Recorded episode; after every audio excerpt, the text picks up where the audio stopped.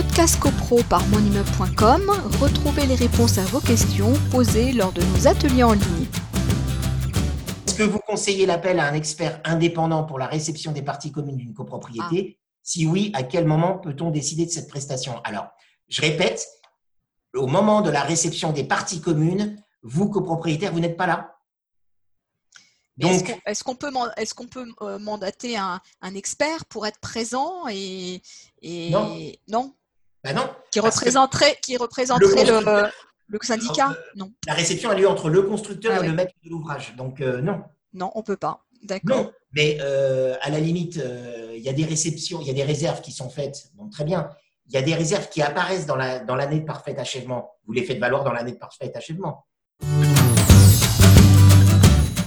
Podcast CoPro par monimmeuble.com, retrouvez les réponses à vos questions posées lors de nos ateliers en ligne.